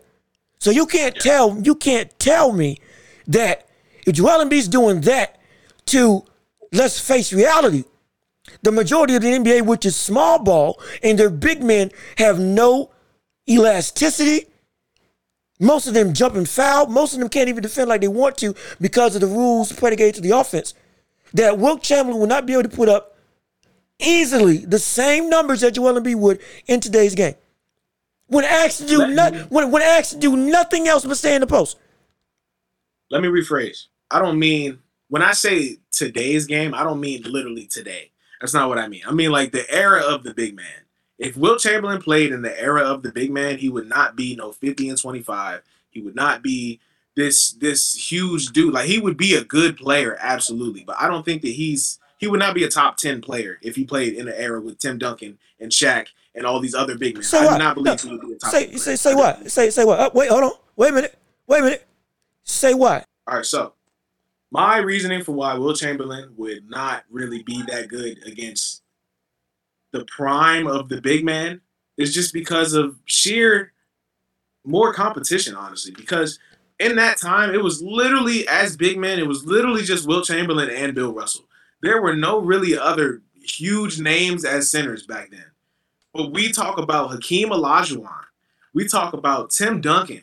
We talk about Shaquille O'Neal. If you drop any of those three guys in that same era that, that Wilt Chamberlain was in, they would do probably about the same thing, if not more. Shaq, Shaq would be ridiculous in that era. Oh my gosh. No. Shaq would be Wilt Chamberlain. No, literally. No, again, they would talk about him as if he was like so I'm like in that same era, like you can drop 50 and 25 against like other guys that aren't Bill Russell in that time. But like if you're going up against other big men that can also drop 50 and 25, you're not dropping 50 and 25. Okay, hold on. Wait, time out. We was we we we established that Bill Russell is a better defensive player than the majority of bigs today, regardless of what you want to say about his offensive ability. We've established yeah. that, he, that, he's one of the greatest defensive big men that would yes. that would give any big, regardless of what era, trouble. Trouble. So if he's able to pull up on average 36 on him. On, but Bill Russell, Wilt Chamberlain's like seven one, seven two. Bill Russell was six nine. Okay. We're, we're, okay. We're gonna put that in okay. his okay. Too. I'll give you one even better. An old Wilt Chamberlain went up against a prime Kareem Abdul-Jabbar when Kareem Abdul-Jabbar won championships. He went toe to toe. In fact, he dropped 36 and 42 in the finals, in the playoffs against him. In the very biggest moments that we talk about that we need to see a player produce, an old over the hill Wilt was dropping 42, 32, 12, uh, 20 and 20 on Bill. He's the he was the only guy that consistently blocked Kareem Abdul-Jabbar's shot and yeah, gave him yeah, and, and, and, and, and that that was old Wilt Chamberlain, who they were still talking about as arguably the best big man in the league outside of Kareem Abdul-Jabbar, who again was in his prime. So right. if he's able to do that at a advanced stage against a prime Kareem with Oscar Robertson by his side, what makes you think that he wouldn't be able to, in his prime, dominate when he was a he was a, he could have been an Olympian in track, high jump, long jump, averaged 48.5 minutes in a season when there's only 48 minutes in the game. Never sat down, incredible stamina. The game on average was faster paced if you look at pace of play numbers. So he was running up and down the court even more. And if you want to talk about having the load as the one sole option on a team, he showed clearly that he can manage that and and and, and flourish. So what makes you think that somebody like a Jokic, who that's not diminishing his skill, but somebody like a Jokic, somebody like a PJ Tucker, somebody like a, a, a, a, a, Draymond Green, in, in, in both today's era, on top of, we can go back to the 90s. If you want to go with uh, uh, Patrick Patrick Ewing, um, 90s, 90s, 90s to like early 2000s is probably the era, the, best era big man. Well, well, I would say more 80s and 90s, 80s and 90s, 80s and 90s. Because 80s and 90s, then you got, again, Kareem in his prime, uh, Tim Duncan, uh, when he came into the league, that he and he, well, he had his prime kind of the 2000s, but he's still part of that. David Robinson as well, Ralph Sampson at, at, yeah. before before the injuries. Uh, so there was a better pool. The majority of uh, prime big man talent came between the 80s and 90s. That's when, when that's when most of them were in their prime, just about. So to me, oh no, you're gonna still make. No, no go ahead, go ahead, go ahead, go ahead. Okay. So to me, like if Wilt Chamberlain is only really going up against Bill Russell and then a prime Kareem Abdul-Jabbar at one point, that's like two Hall of Famers right there. You just name like five. So I'm like, if you're really good in that era, like you're a Hakeem Olajuwon playing against David Robinson and all these other guys, I'm gonna put you ahead of Wilt Chamberlain just because Wilt Chamberlain only really played against like two of those guys. Wait, hold on, wait. So so the benchmarks that I'm using for his ability to play are two of the greatest big men in NBA history. That again, he faced multiple times because of the way it went. It went yeah, yeah, Bill and Kareem. It wasn't like it was. Again, you got to understand. Also, with condensed teams, they consistently played against that same talent, and consistently, he was putting up those same numbers against Kareem. It was the same thing. Right. So if he's able, so against the best of the best, against what we arguably call the best center two, in NBA history. Two of the best, though. No, no, we we not even in the top fifteen. Yeah, but we call Kareem top two or top three, whatever you want to put him. He's top five blatantly, and many argue not the best big man the NBA has ever seen. Many, many argue he's the best big man the NBA has ever seen. And I'm comparing. Right. I'm using that as the main benchmark because he faced him multiple times. Multiple. Not just like two or three, like seven, ten. And he put up those types of numbers against him. So that's a valid point to say if he's able to do this against the best big man, arguably the best big man we've ever seen in his prime, okay. that means that anybody else that doesn't reach that moniker it's going to be one tough time for them to be able to mitigate anything that he's able to do. If he's putting up these numbers consistently against, again, the best of the best. Because you can say there's a wider pool of talent. Cool. If I, we'll put this in boxing terms. If I'm Muhammad Ali and I fought Joe Frazier three times and I beat him twice, and Joe Frazier's one of the greatest heavyweights of all time. And you want, and then you compare and say Ali wouldn't be able to do the same thing against bigger big men uh, in the modern day boxing because of the size or whatever. And there's a bigger pool of bigger people. When Joe Frazier, in going through the only quote unquote big person that he lost to was in his prime was George Foreman and Ali and every other quote unquote big man that he faced that was of similar height, he knocked out. That that that that that's not a discredit to the the the the, the era that we're comparing him to in terms of the, the newer era, but that is a testament to say that if y'all aren't even reaching the best of the best that he faced, they are comparable to your own size and abilities. What makes you think that when you when I compare the guy that fought them to you all, that you're going to be able to as well have that same impact when your skill set even isn't even as equipped as it?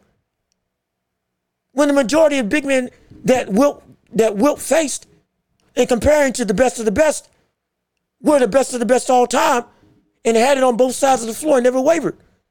We've seen Clint Capela falter and get bullied. We've seen many big men. We've seen so many big men come and go. The best, one, of the, one of the most quote unquote consistent big men that we have is Domantas Sabonis once he hit his stride. And you think he's doing anything against him? You think Hassan Whiteside? That's you- why I'm like, no, no, no, not this era, because this era of big man is kind of soft. I'm not even gonna lie to you. There's not even that many kind of big. Okay, so outside of Shaq, outside of Shaq and David Robinson, and and and, and, and, and and Hakeem, we'll put Hakeem in that area as well. And um, Tim Duncan, you missed a huge one in Tim Duncan. Okay, Like, Tim Duncan. I Wilt Chamberlain would dominate Tim Duncan, even though Tim Duncan was one of the greatest defensive players ever.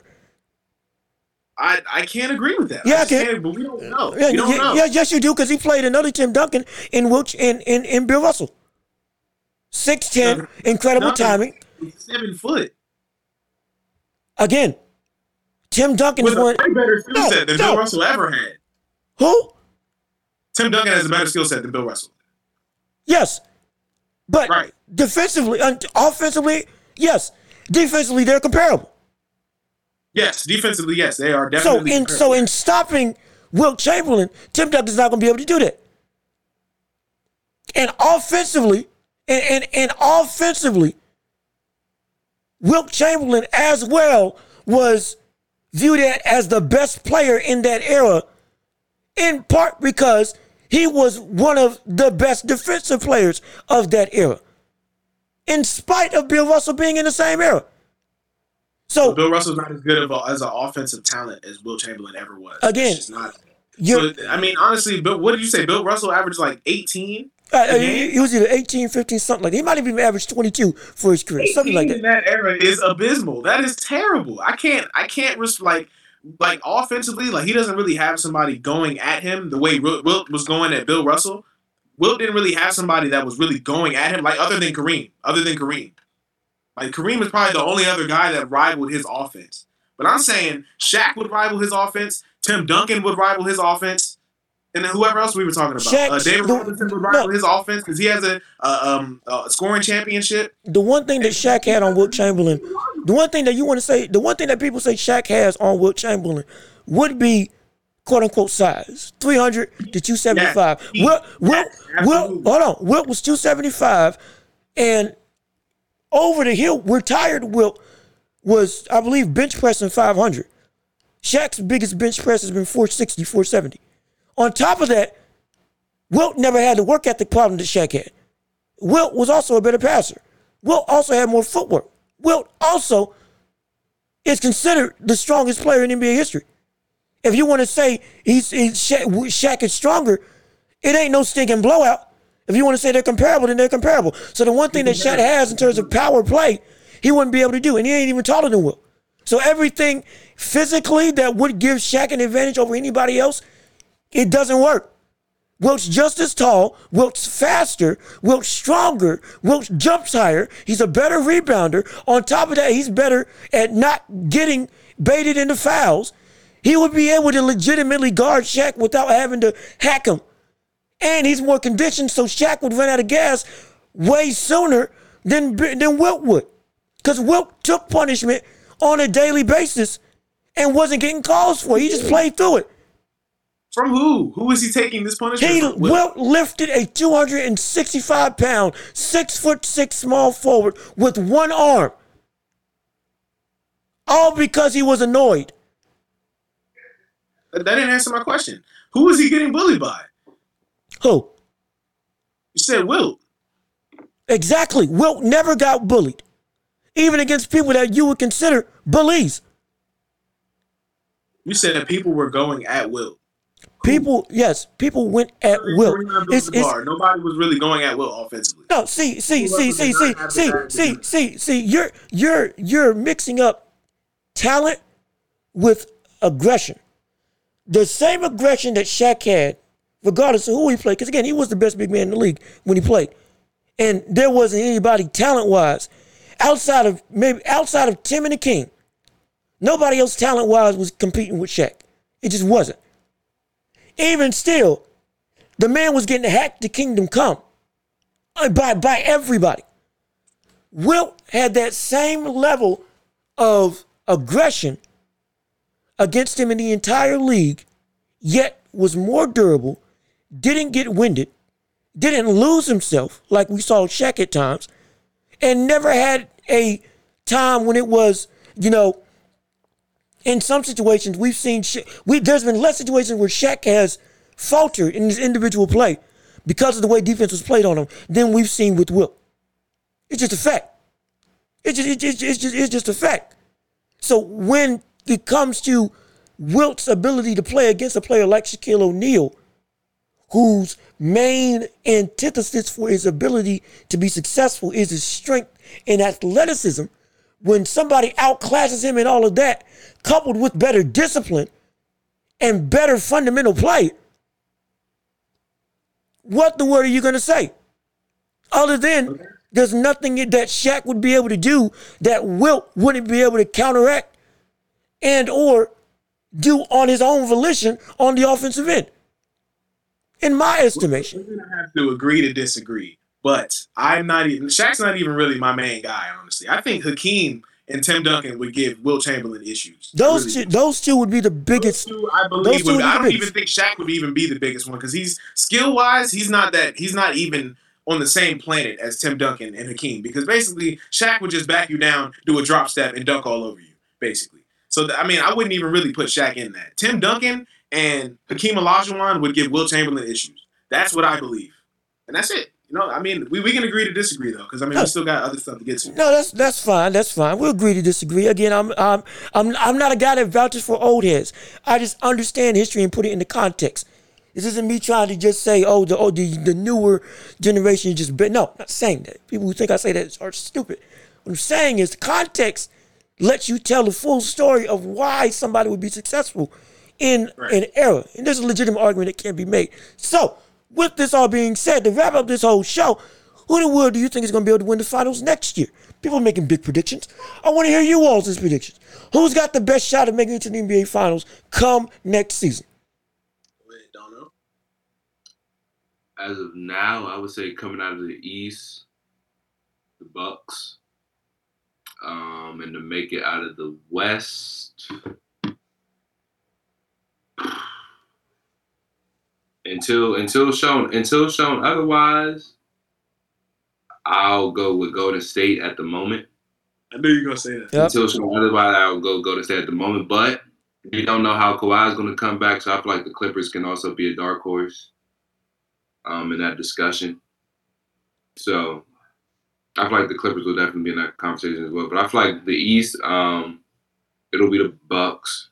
It'll be the Bucks as long as everybody's healthy, and in the West, um, I'm gonna go with Golden State for now. But I could definitely see the Clippers as a dark horse. And depending on what the Lakers do, I'm still not counting the Lakers out. As long as you have LeBron James, I'm not counting you out. Understandable. Mitch, what you got? I got Bucks and Warriors. I like everything Donald said except for that last point about uh, LeBron. Because as long as you have Russell Westbrook on your roster, you don't have a chance.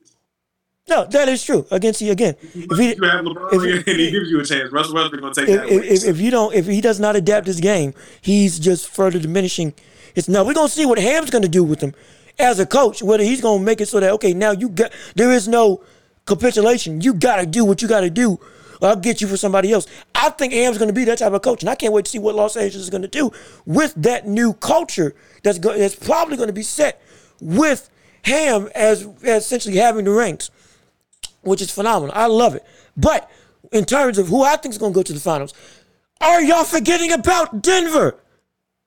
The no, no, no, actually, that, that was that was honestly the team I thought about behind the Warriors. But you know, It's um, not. It, it, it's not they don't, a. enough, they don't have enough defense for me, and then I'm not the biggest Jamal Murray fan, to be honest with you.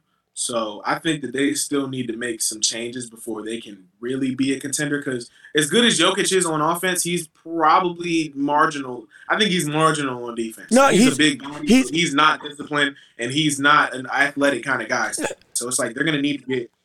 Who's their backup center? Their backup center It was Marcus is. Which isn't that like and DeMarcus Cousins is kind of the same thing. He's definitely not playing defense at this point in his career. He definitely he probably wasn't even playing defense when he was in his prime. So I'm like, if if the Nuggets can get a defensive center that can either back up Jokic or that you can get a starting small forward or power forward that's really good on defense, and then you get a better point guard that's not like always offensive oriented because I think that they have too much offense and not enough defense. So for me, that's why I don't like the Nuggets. But I think that they're definitely an honorable mention for sure. I think if the Nuggets were healthy, they would have beat Golden State. Strictly on how Jokic was playing by himself. So with that, if if everybody's back and the Warriors are being viewed at by the by the majority of experts and analysis or analysts rather as the favorites, I would then say that the, the, the Nuggets should be favored to come out the East with how dominant Jokic is by himself, coupled with once he gets help back from a fully healthy Michael Porter Jr., fully healthy um, stinking Jamal Murray, and the rest of that supporting cast that is deep and can score and can run with anybody on the roster. Oh, I, that, I, that would be my pick. That and the Clippers, with the notion that Kawhi and PG both are healthy for the entire season in the playoffs. I, I think the Nuggets probably got the best shot, and then the Bucks out the East. Now, again, I still have the Bucks winning, winning it all. I still got the Bucks winning, winning it all against nearly every team in the league because they're constructed similar to Boston. But Jayson Tatum, the problem that they're having in Boston with Jayson Tatum, they're not having when it comes to Giannis. Giannis will give you 30 and 12 consistently and dominate every single night and not play down to his competition or play down to right. his value. So because of that, that's why if Tatum did that, boom, I'll be saying Celtics would be the finals favorites every year. But because that's not the case, I got Boston every year. I'm gonna have Boston until somebody proves me wrong. I got not Boston. I got the Bucks no. every year getting to the finals out of the East at this point in time. I think that you know, just to piggyback off of that, I think that I think the roles thing is a really big thing in the NBA. Like if you know your role, it's just it's so much easier to go out there and know what you need to do and to just hone in on that. Like and the Bucks do that perfectly. Yep. Like Jrue Holiday knows his role. He scores sometimes, and mostly he's he's gonna play defense and he's gonna get the ball to his guys. Mm-hmm. Khris Middleton, when it comes down to clutch time, you know, even though Giannis is the guy, I'm the guy in this moment. You got to get me the ball. I'm gonna score the ball. I'm the shot creator. You know, and then Giannis, he's gonna play defense. He's gonna be that steady hand, and he's gonna always be aggressive. And even when they double team him down in the post, he's gonna kick it out and get it to his guys mm-hmm. because that everybody knows their role. Everybody knows what they're supposed to do. On the Celtics, I cannot say the same, and that's why I'm saying that's why earlier I'm saying De'Aaron Fox can't just drop in there and fix everything because not. I feel like nobody really knows their role on that team other than Jayson Tatum, and even Tatum with his inconsistent play, it's like Jaylen Brown might even at some point believe that he's better than Jayson Tatum and then try and do too much. And then it's it's just the whole thing is just too much for me. Like they don't really know their roles at this moment. Again, so, they're, they're, all of that, Bucks, yeah, all of that would be mitigated if Jayson Tatum averaged 27, 25 yeah. like he was in the regular season. If he does yeah. that, then you get that whole okay, we know exactly what our team identity is in terms of who's got the keys. Why and, mm-hmm. and other teams know that and have to respect that. Now, having a offense where everybody can essentially anybody can be the guy, it's great. But the reason why it's so effective when on the Warriors is because there's an out and out number one. They don't got to yeah. worry about. Yeah. They don't got to exactly. worry about if Steph's going to play down, and we know what Klay's going to do. If Klay just happens to get hot in a game, hey, cool. Okay, yeah, you feed him absolutely. Feed him exactly. But Thank you. but That's but but it doesn't go to a. We have to feed him now exactly. because Jaylen Brown is is is the only one giving us some consistency. Now it's if Jaylen Brown's playing great alongside Jayson Tatum doing what he's supposed to do in the similar role that we see with the Warriors and Stephen Klay, Okay, then hey, now you got yourself a completely different offense that is nigh unstoppable because now you got two one six foot six, one six foot ten, strong, athletic, big players with soft touch and range. Should be in theory put them in position to be the best team in the East, but it never does. Never does. Despite anything that they do, it never does. So that's what the problem is with Boston. Are they going to fix it next season? We're going to have to see what's going to happen as the weeks go on in the offseason. Oh, it's going to be an incredibly interesting uh, well, what is it? hundred? How many days is it going to be to the playoffs? Or not to the playoffs? To next season? I know we're starting off early. It's it's it's, it's going to be a while. I, I'm counting down to the draft. I'm not counting down to the season. Yet. Oh yeah, yeah, yeah. We could see shoot. We could see some big trades during the draft. Well, who knows what may happen? But again, until then, we're gonna still be here doing our thing, being on the show, and having ourselves a good time. This has been the Welch Report. Yeah, no, no problem, brothers. This was phenomenal. So glad y'all were able to come on the show. I can't wait to have you all on, all on, all, you all on again for other segments like in the NFL, like with off-season moves. We're gonna still break down a lot of the questions with other teams during the season for or during this past season, like the Suns, like the Nets in later episodes. But this has been the Welch Report. I've been John Luke Welch. Got Next Podcast. Thank y'all for joining. Go subscribe to them. I'm, gonna tag them in the comment in, in the in the description below. You know what I'm trying to say. But this has been the Welch Report. Peace and love. We out, y'all.